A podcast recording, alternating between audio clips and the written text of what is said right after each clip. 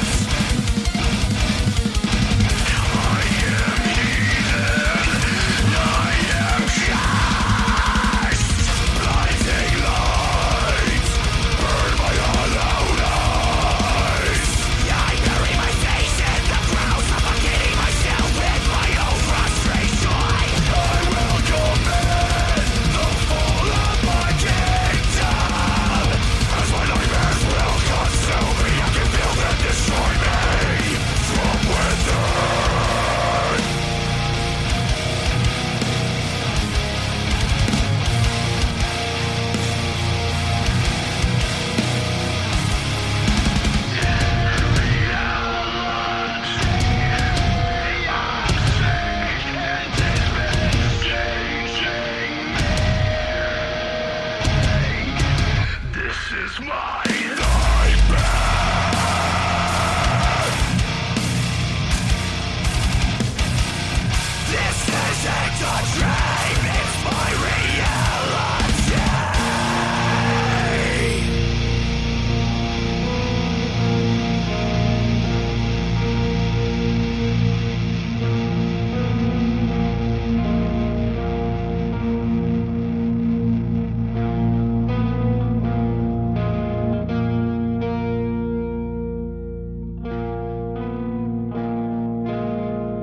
right, come back from the track in Nightmare, which is a killer, brutal track. And the funny thing is, I don't know if you guys intended it to, to sound this way, but my note on the little melody, like the counter melody you guys have got going on, is it's like vaudevillian carnival kind of worlds upside down sort of.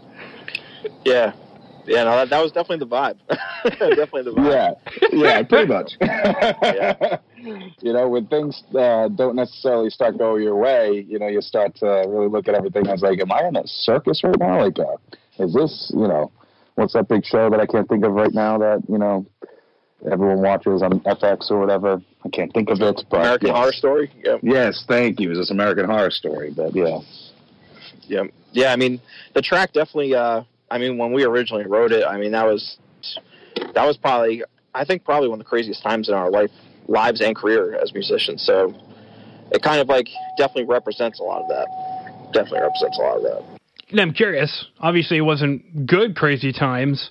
Um, if it's called Nightmare, but I guess what went into the creation of the track? Oh well, I mean, That's it. Yeah, I, I'll take that one a little bit. Nightmare, actually, funny enough, was one of the first tracks that Tim and I started mm-hmm. working on. Like the the the foundation of it was written probably six months mm-hmm. before we actually kind of came together as like an official band. Um, but then, you know, once we did come together, the story kind of goes like this: Tim and I linked up at some point in 2016 to write some mm-hmm. music. Wrote a couple of kind of, you know, basic song structure kind of things going on, some choruses, some verses, and then you know he had just had a kid. I was reconnecting with uh, long lost lover, and uh, you know in the middle of all of that, you know we ended up kind of all experiencing some tough stuff, sickness in Tim's family, sickness in my family, friends getting lost to both murder and suicide. You know, great, great stuff. Uh, so as soon as that happened, I was like, Tim, I'm ready to write something. I need to really get some of these feelings out of my head. And uh, he was like, Hey, man, yeah, I'm already trying to re- record some demos to shop out, see if we can get someone, you know, like a big producer to kind of work with us to get some cool, cool music out there. And then, uh, yeah, man. So Nightmare lyrically for me is really, uh, you know, the nightmare that I lived with with the rest of the band. I mean, we all kind of were going through some pretty crazy stuff simultaneously, and uh, it sucked. It was awful. it was absolutely terrible. And so, nightmare kind of just shows the listener, you know, some of the thoughts that were going through our heads, but also kind of goes into, you know, how living a nightmare doesn't necessarily mean that it's the end of the world. Um, and yeah, that's pretty much it. Yeah, incredibly heavy stuff, and I like the positive twists that, like, you know, yeah, there's some some really crappy stuff that can definitely happen, but you know, not the end of the world. And where do you go from there, and how do you learn from it, and whatnot. Um, kind of an interesting side question is you mentioned it was one of the first tracks you guys started working on. So did it then set the tone for what would become the record that we're chatting about today? I think aggressive, like the more aggressive side of stuff that we have, yeah, absolutely. You know, what we captured in Nightmare, we were like, yeah, this is definitely something we want to kind of work on and, you know, see what we can make grow out of this. Um, but if you listen to some of the other tracks, you'll see that there's some singing. There's more melodic, kind of softer melodic parts and stuff like that. And that definitely uh, kind of came into the picture during the evolution. Nightmare was definitely, I feel like, the first stepping stone. But as we started walking down the path and making more and more songs, we realized that we kind of had more of like this melodic kind of you know, kind of like we call it like a stadium rock twist, where it's like, you know, we try and make the, these choruses that everyone can feel on an emotional level, but also would enjoy singing with us. Yeah. I've never heard anything put that way before. I'm kind of like taking off whimsically to a world I never knew existed before. That's yeah, man. I in a good way.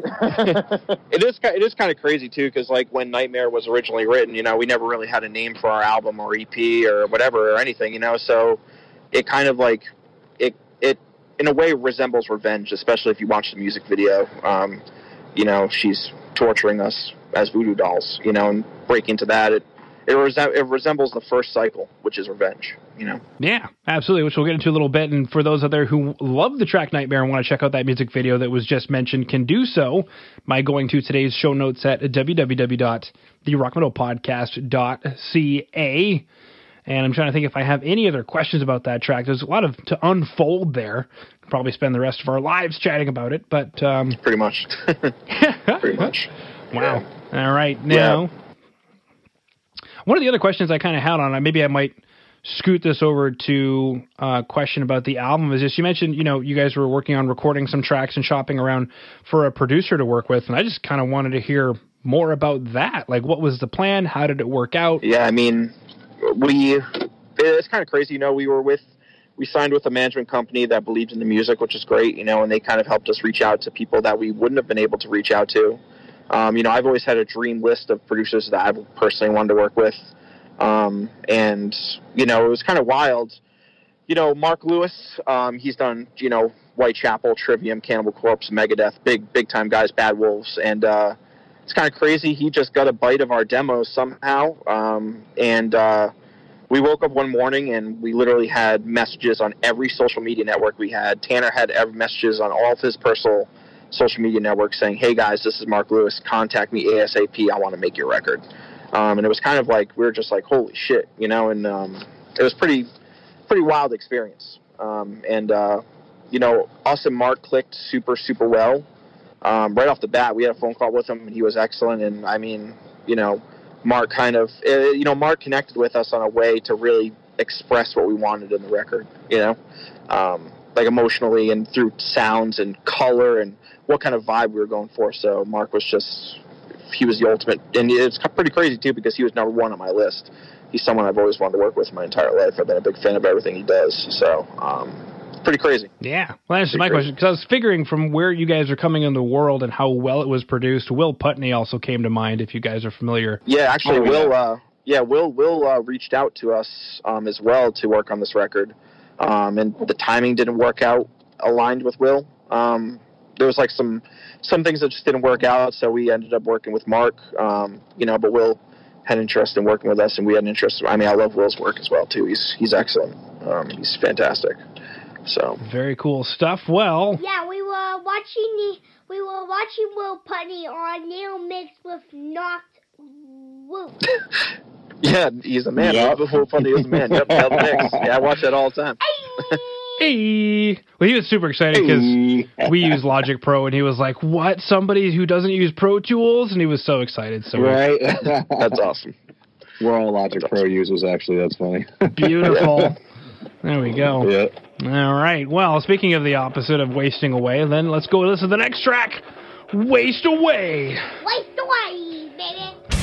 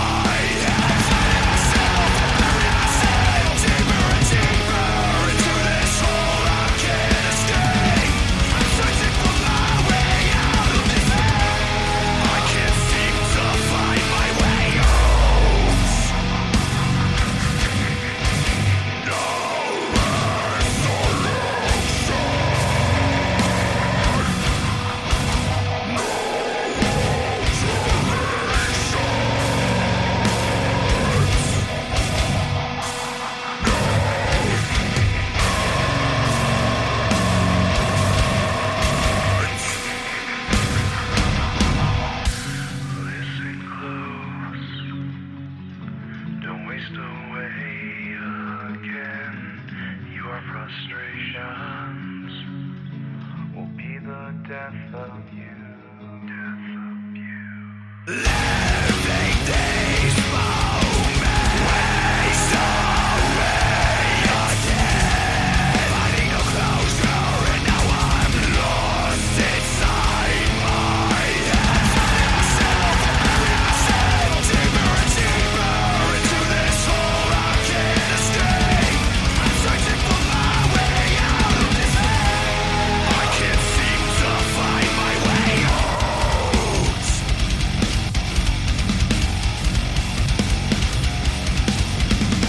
All right, come back from the track "Waste Away." Now, I'll, I remember you mentioning that on the album there's some more aggressive stuff and some stuff that isn't as aggressive. I'll, I'll channel this as aggressive, um, and maybe I'm wrong, but I, it feels pretty aggressive to me. I also have a note that it's tuned to like drop Q sharp or something. yeah, it's uh, yeah, it's it's dropped down there. It's it's like the lowest tuning we've. I mean, I've ever. You know, I mean, I've been always been like a big time Meshuggah fan stuff, and I was like, you know, I'm gonna down tune to F sharp, play around a little bit, and then I ended up writing that song, and um, you know, we ended up just really vibing on it. You know, it was actually it was actually Mark's favorite song that he did on the record, um, and we got you know we got really like really creative with it, and just a lot of normal stuff that we wouldn't have done, which was really cool.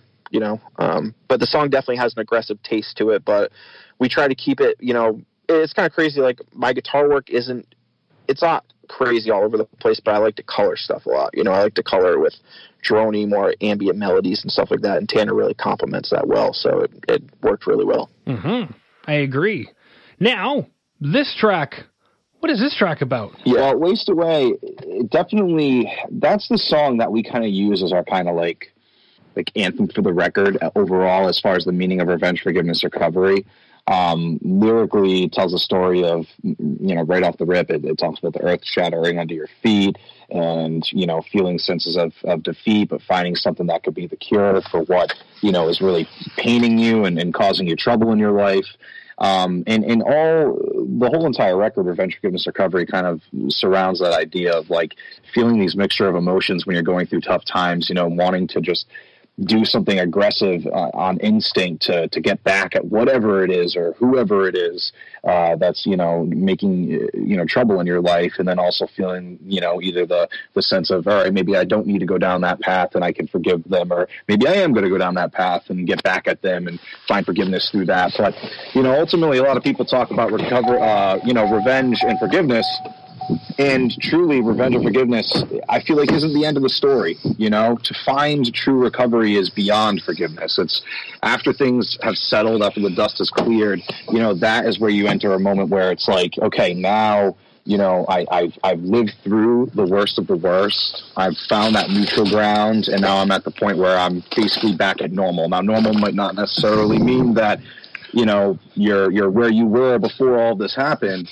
but it means you've learned to live with what's happened. Um, and so Waste Away kind of just you know symbolizes the idea of like not letting moments in your life that could potentially hurt you uh, necessarily defeat you. It's meant uh, to take those moments, grow from them, and just kind of move on past that. Sweet. Okay, so, so for those out there who love the tracks, Nightmare and Waste Away will be super excited to know that on April 10th came a full record via SharpTone Records called Revenge, Forgiveness, Recovery, and that's definitely something we've been chatting about here a little bit. Is um, you know, there's there's revenge, there's forgiveness, and then there's a a healing part after that where we learn to live with what happened and lessons going forward. Um, something that I kind of wanted to ask was these two tracks that we listened to, Nightmare and Waste Away. Is that essentially what we should expect from the record, maybe musically? Oh yeah, that, I mean, well, with Waste Away, like Tim said, you know, he picked up a heavier, you know, or I should say, like a, a, a bigger guitar, if you will, with more strings for that track. So as far as the thunderous kind of tone you get from that, that's definitely a one-hit wonder on the record. But I think that that overall kind of powerful, kind of you know, just in your face, kind of like ear shattering type stuff that we try and capture, mixed with, you know, the the the, the screechy and guttural vocals that also kind of mixes well with the kind of you know kind of typical rock singing. That is definitely to be expected on all the other tracks on this album. Um, Nightmare, it's actually funny. Nightmare is the only track that I really don't kind of sing on. Um, that's only, except for that and Oppressor. Those are the only two tracks that you'll actually only find me really, you know, screaming. All right, well, boys, is there anything that I missed that you wanted to chat about? We're looking forward to seeing everyone when this is all Yeah. over. I mean, Yeah, for sure. that, that that's like the biggest thing. I mean, we're definitely all like, you know, it's it's kind of cool. Like our, you know, our album has a lot of energy, but we know that you know playing live is something we all love a lot. Um, so we really can't wait to uh, to get out there and um, you know really showcase what we got. Um, super stoked about that. So Yeah, I mean, to everyone that's listening to this, just for me personally, I just like to say that we were, I at least, was very much looking forward to some of the tours that we had planned for this year. Um, and unfortunately, with everything that's going on right now, obviously that's all been put to a hold. So, anyone that's listening and looking to, you know, experience our live show, we promise you we'll be coming out there and we will be playing for you guys soon. It's just everyone needs to stay inside, be safe, practice social distancing, you know, get your toilet paper, wash your hands, do the whole thing.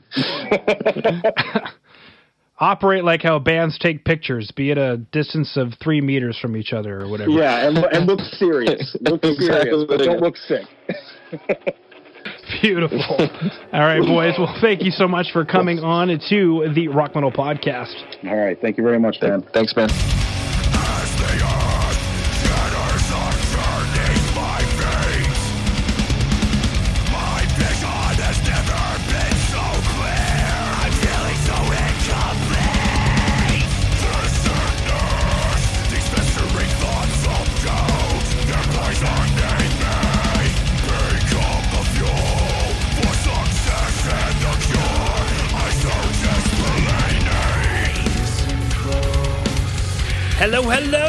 Should I say goodbye, goodbye? Thank you so much for listening to the Rock Metal Podcast. I've been your host, Jon Harris. Please head over to our website at www.therockmetalpodcast.ca. There you can sign up for our newsletter and find out more information about today's show.